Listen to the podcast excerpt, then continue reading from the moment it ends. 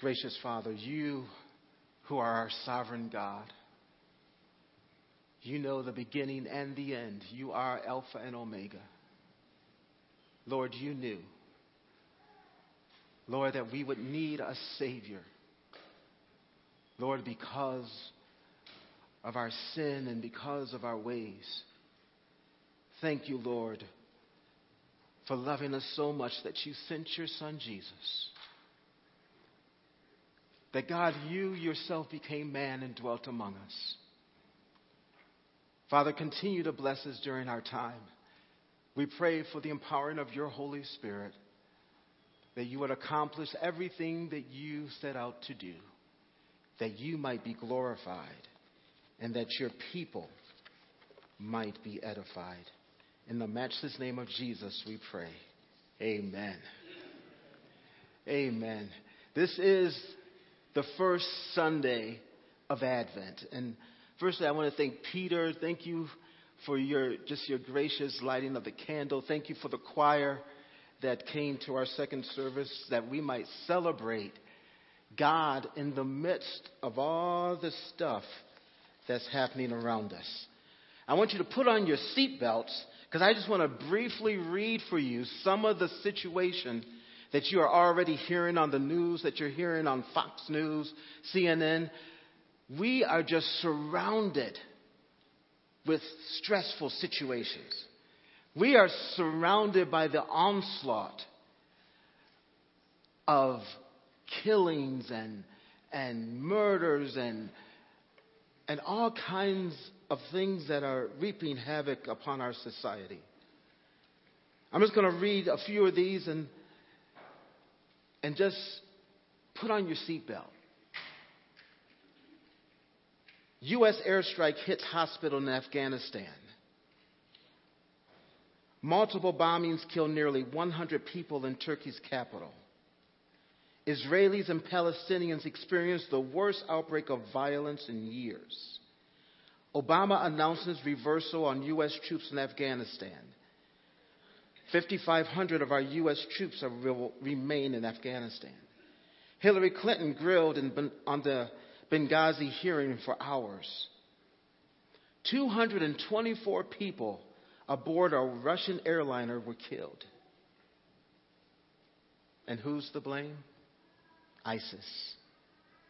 U.S. sends troops to fight ISIS in Syria. 12 million Syrians have fled their homes. Half are children. 4 million Syrians are refugees. Three coordinated attacks by ISIS in Paris, killing 129 people. Folks, all of this has happened within the last two months, the last month. At least 27 are killed in Mali in a hotel attack. The U.S. issues a worldwide travel alert. As we face the Syrian refugee crisis, 31 U.S. governors say they oppose accepting Syrian refugees. Recently, the video release it sparks Chicago protests. We all heard about Laquan McDonald, the young man that was shot 16 times.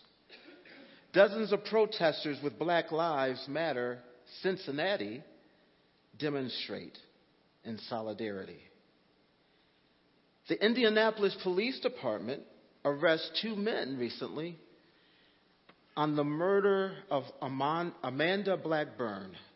She was a pregnant mother who was married to a pastor. Planned Parenthood shooting, three killed. There's unrest on certain college campuses because of racial issues. In the midst of all that's going on, in the midst of all the pain and suffering and dislocation, would you think that God would have the audacity to ask common, ordinary people to respond? How could we ever do something that would make a difference in a world that is so overwhelmingly taken over by calamity? How could we, as ordinary people, make a difference? You know, the world thinks and often operates that only the strong and the, and the powerful can make a difference. That, that, that only those that are heroes and those that are just proficient in, in all that they do and say, those are the ones who we deem as successful. But I'm here to share with us today that Advent reminds us that you don't have to be a hero. You don't have to be a heroine. That ordinary people can do and make a difference. I want us to see a clip of one of my kids and my favorite movies. And this is a beautiful illustration how someone goes against the grain and uses an ordinary habit to go on an amazing, extraordinary, dangerous journey. You must be careful.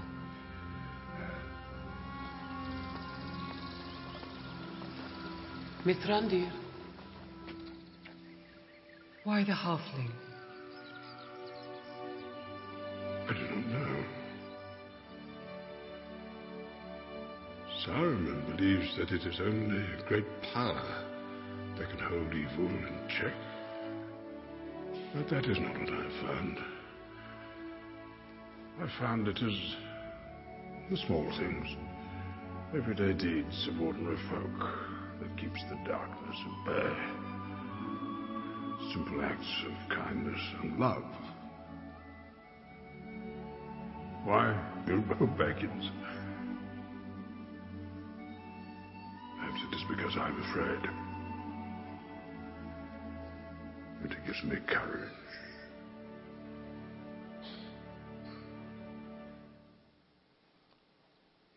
This clip illustrates a powerful biblical and spiritual truth that God chooses ordinary people like you and like me to accomplish extraordinary feats. And the operative phrase is God chooses. When God chooses us and instructs us and informs us, wow, we can turn the world upside down. See, when we look at the Bible and we read scriptures all the way from Genesis to Revelation, we see that folks were pretty much minding their own business. They were pretty much plain, ordinary folk. These folks didn't ask to seek out fame or acclaim. Most of them were not looking for or asking even to be used by God. But at the time of their unique encounter with the Creator, they said yes. But I'm going to share just a few of those folks. Noah. You know, Noah who built the ark, you know, we, we, we think, wow, what an amazing man, but Noah was a drunk. Isaac. He was a liar, just like his daddy. Jacob. Trickster. Liar. Moses was a fugitive running for his life. Bam, runs right into God, a burning bush. Gideon was scared. That great man of, his name is Gideon. He was hiding, threshing wheat on the threshing floor when the angel of the Lord shows up. David, just this good old Kentucky boy tending sheep. And here, God chooses him to be king. And then Rahab. Well, we all know what she was about. But Rahab encounters God in the midst of all that she was doing and what she was about. God shows up. Today we're going to share an amazing, ordinary young girl. Her name is Mary. We know her as the mother of Jesus. How Mary, young, innocent, most likely naive, but God shows up and changes her world upside down. Would you turn with me to Luke, the first chapter, verses 26 through 38, and it's page 831 in your Pew Bible. And it reads In the sixth month, the angel Gabriel was sent by God to a town in Galilee called Nazareth, to a virgin engaged to a man whose name was Joseph of the house of David. The virgin's name was Mary. And he came to her and said, Greetings, favored one. The Lord is with you. But she was much perplexed by his words and pondered what sort of greeting this might be. The angel said to her, Do not be afraid, Mary, for you have found favor with God. And now you will conceive in your womb and bear a son. And you will call him Jesus. he will be great and will be called the Son of the Most High. And the Lord God will give to him the throne of his ancestor David. He will reign over the house of Jacob forever, and of his kingdom there will be no end. Mary said to the angel, How can this be, since I am a virgin? The angel said to her, The Holy Spirit will come upon you, and the power of the Most High will overshadow you. Therefore, the child to be born will be holy. He will be called the Son of God. And now your relative Elizabeth, in her old age, has also conceived a son. And this is the sixth month for her who was said to be barren. For nothing will be impossible with God. Come on. Nothing will be impossible for God. If God asks you to do it, he will give you the means and the strength to accomplish it. Then Mary said, Here am I, the servant of the Lord. Let it be with me according to your word. Then the angel departed from her. This is the word of God for the people of God. Here we see a little glimpse of the context and of the situation we see this is the angel Gabriel who had stood in the presence of God, who was in the presence of the most holy creative God. Here he comes to a virgin. And we find out that Mary is from the village of Nazareth, which is a hilly southwest of a hilly uh, city southwest of Galilee. And what we know about Nazareth is that Nathaniel, later on in, in, in, the Bible, says to Jesus, Can any good thing come from Nazareth?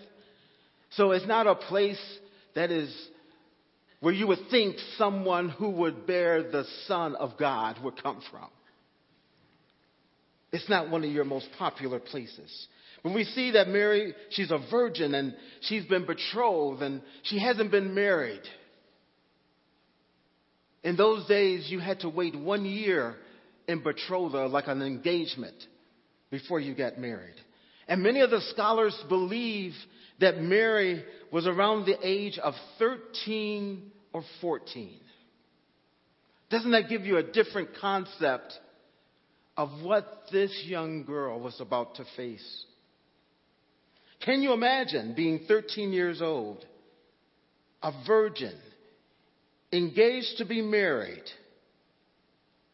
And this angel, this angelic being, comes in your presence and says, Greetings, favored one. The Lord is with you. Well, Mary's response was, was natural for all of us. Look, Mary says, it says in the word that Mary was greatly troubled. And the Greek word is, is diatarasso, which means perplexed, confused. And Gabriel counters her response with, Do not be afraid. Do not be afraid. Well, I want us to imagine this young girl and imagine her journey even after she carries our Lord Jesus. What it must have been like in that day and time to be betrothed, to be engaged, yet to show up pregnant. Can you imagine the gossip? Can you imagine being ostracized? And even in that day, Joseph could have come and, and brought a charge against her where she would have been stoned. Let's put ourselves in Mary's place. And we'll do that through a song. My wife is going to come. And I want you to imagine the turmoil of obedience. Have you ever stepped out of the boat because you heard God say, Come? And then, just like Peter, you get in the midst of the waves and you're like, What have I done? The wind and the waves are blowing. Can you imagine Mary? God, did you pick the right one? Why do I have to go through all this? Why do I have to endure the ridicule? Why do I have to be frightened? Even in the midst of the yes.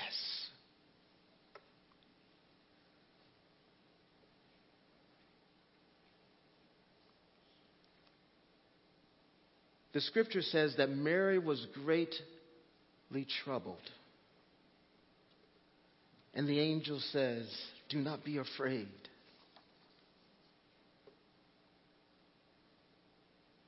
There is a, a healthy aspect of fear, of, of being perplexed when God comes and asks us to do the impossible. Sometimes I think if we're not scared, then maybe it's not from God. Just think about it. If we can accomplish all the things that we do based on our profiles, based on our abilities, based on what the Myers Briggs says I can do,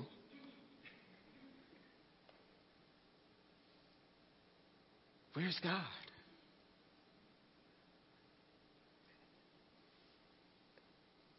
We see in Scripture when God comes to ordinary folk like us, He often asks them to do the extraordinary feat.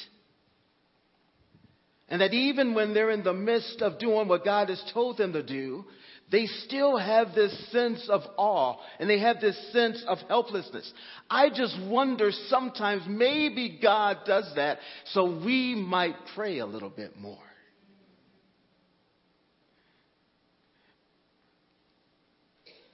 Maybe God allows us still to have that uncertainty within ourselves, even after we've submitted ourselves and said yes, that we might depend upon Him.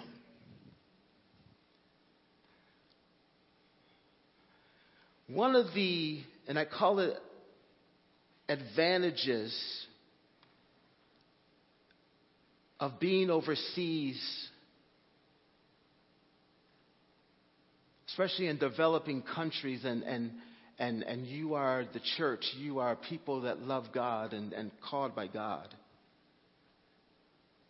is that there's a greater dependency upon God. See, when we get a headache, we can go into the medicine cabinet and get a Advil.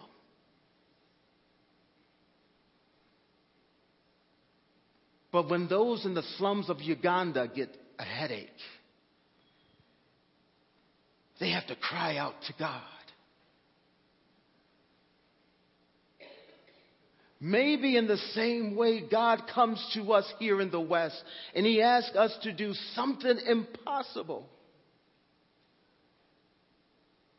Maybe like a predominantly white church reaching out to an almost all black community.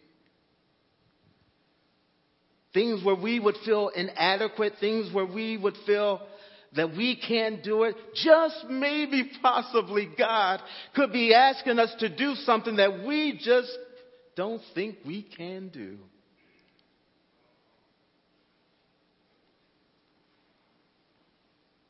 Maybe He's asking us that we might fall on our face to pray. God, I don't know where to go. I don't know what to do. I don't know how to relate. But God, you called us.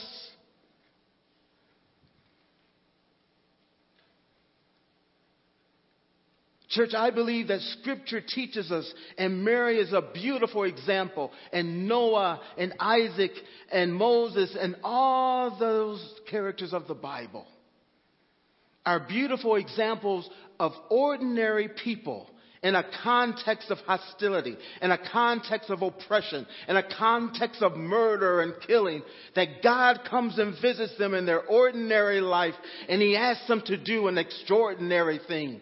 And when they say yes, there's still moments of fear, still moments of doubt.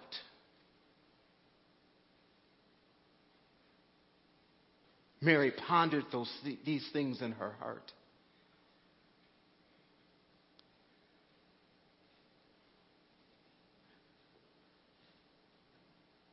I want to warn us, though, of that fear that cripples.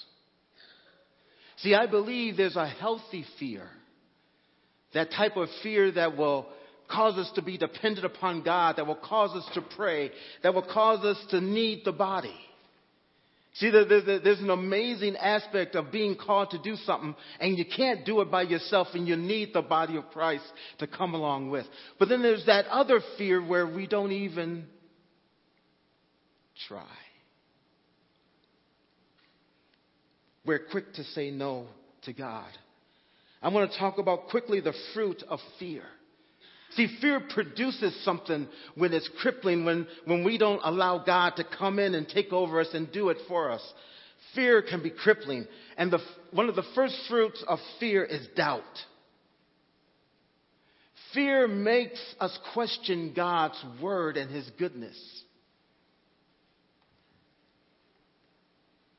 God can be telling us and revealing to us that we're to make disciples of all nations, baptizing them in the name of the Father and the Son and the Holy Spirit.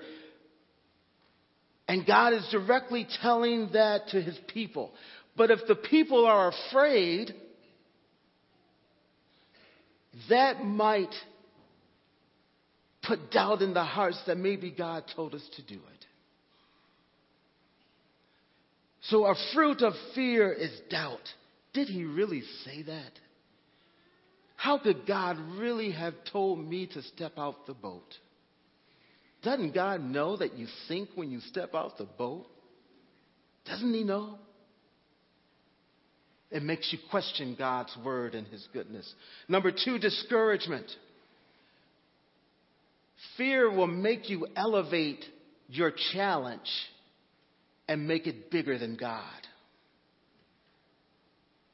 Fear will make whatever mountain, whatever giant you are facing, fear will make that giant bigger and larger than God.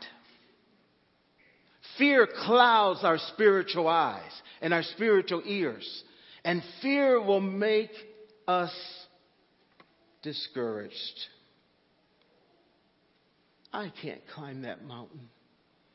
I can't beat that addiction. I'm just a man. I'm just human. Fear will cause discouragement. Third, fear makes the wrong seem more attractive than the right thing.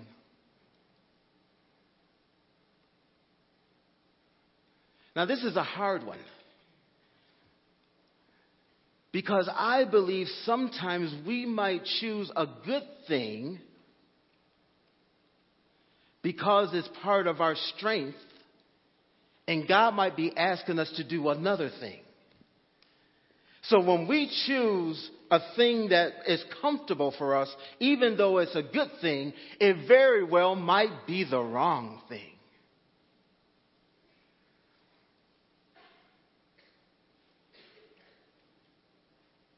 But fear will cause us to feel comfortable. Fear will cause us maybe to give money instead of getting involved.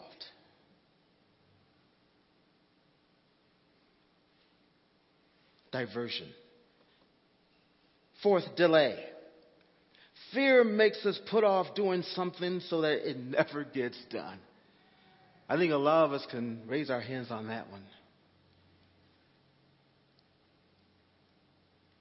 Called procrastination. It's called having a dirty closet.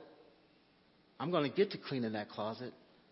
I'm going to get to, to putting away those summer clothes. I'm going to get to it. But when you see that the task is so daunting, you're like, oh, no way, not today. Fear causes delay. And lastly, fear causes defeated. Cause us to feel defeated. Fear makes you feel like you're a failure so that you don't even try. I want us to imagine what if these characters that we read about in the Bible Noah, Isaac, Jacob, David, Peter, Paul what if they said no because they knew that the call was too great? What if Mary said, The risk is too much? God, please go to someone else.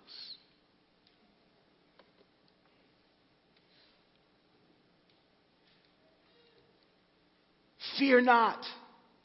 God is telling us in this time of Advent, in this time of welcoming our Savior, Fear not. And this is a message that's not only to us, as we're hearing the politicians, as they're promoting fear, as we hear about the refugees and this promotion of fear, as we hear about ISIS and this promoting, God, in the midst of all the rumors, of, of, of even amidst of some of the truth, God is saying, do not fear. There used to be an acronym, or still is an acronym, that I used to hear a lot. And uh, it was fear is the evidence. What was it?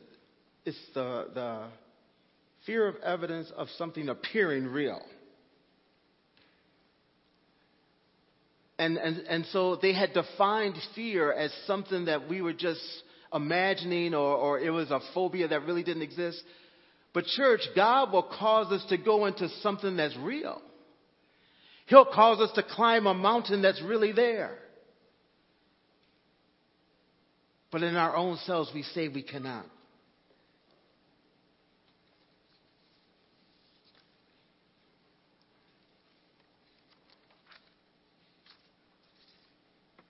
As I close,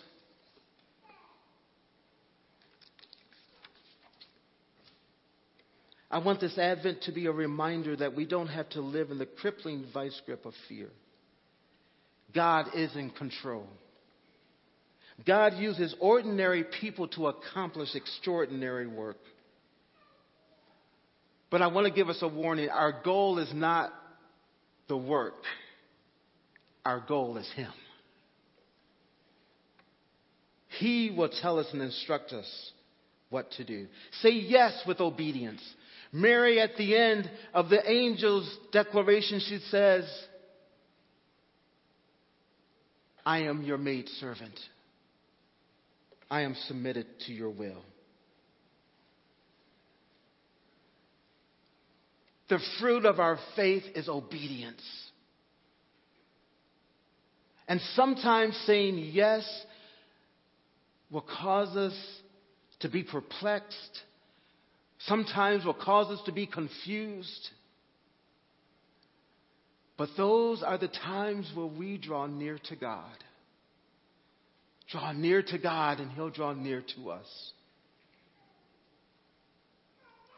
May we give God the glory by expanding and teaching the message to a hurting world during this Advent season, during the busyness of all the shopping, during all the traffic jams. Fear not. I am with you. I use ordinary people to accomplish my purposes. Let's pray.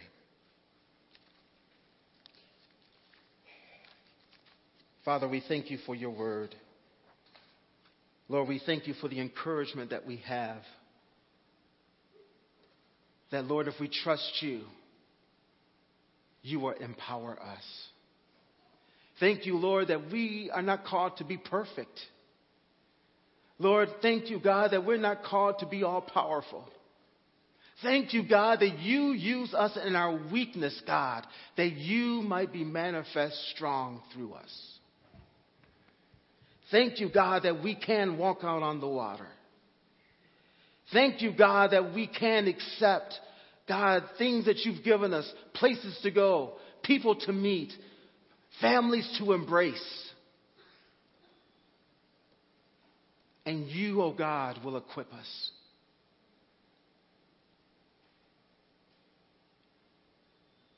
Thank you for College Hill Presbyterian Church. Thank you that you called us to be a light on a hill an obedient church that will be known as doing great exploits for God. Not out of our resources, but out of our devotion and dependence upon you. Thank you, God. Thank you, Lord, that we're not 2,000 anymore, but God, we're a 300 that depends and trusts upon you to accomplish the work that you've given us to do. And God, if you said it, you will perform it in us for your glory's sake. Thank you that this city, thank you for this state, thank you for this country is going to be amazed at a church that is submitted wholly to you, God, and will accomplish great things for your glory. Father, we lift up our body, we lift up Connie Phipps and the death of her husband, father. During the times, God, where she's all alone, during those times when no one is with her, Father, be her strength, be her comfort. We pray for all the sick and the shut in. May your hand be with them, empower them, heal them, restore them. In Jesus' name, amen.